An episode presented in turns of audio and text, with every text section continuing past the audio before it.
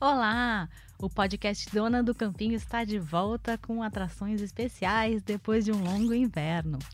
E para recomeçar, entrevistas com dirigentes de clubes do futebol feminino brasileiro para falar dessa retomada uh, do cenário nacional e do brasileiro organizado pela CBF. O Palmeiras que resolveu, neste primeiro momento agora, já investir pesado em jogadoras, contratou duas atletas aí do São Paulo e deu o que falar no mercado.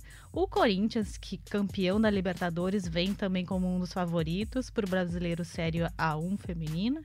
E o Iranduba, que neste ano tenta uma reformulação do elenco por questão de contenção de gastos depois de um ano de 2019 que não obteve tanto sucesso.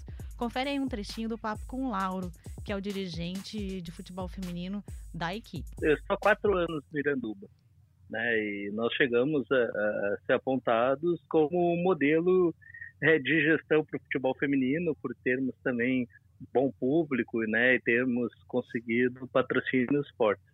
É, e é importante essa pergunta porque em 2019, e, e eu sou uma pessoa muito transparente, pela primeira vez nós tivemos problemas financeiros. Queria deixar bem claro, porque de uma certa forma a gente está é, reorganizando o Iranduba e vamos é, quitar todas as pendências que eventualmente tenha ficado. Então é isso, gente. Fiquem no aguardo. Segunda-feira tem mais podcast Dona do Campinho, explorando aí o futebol feminino brasileiro e também mundial. Fique ligado. Do Campinho.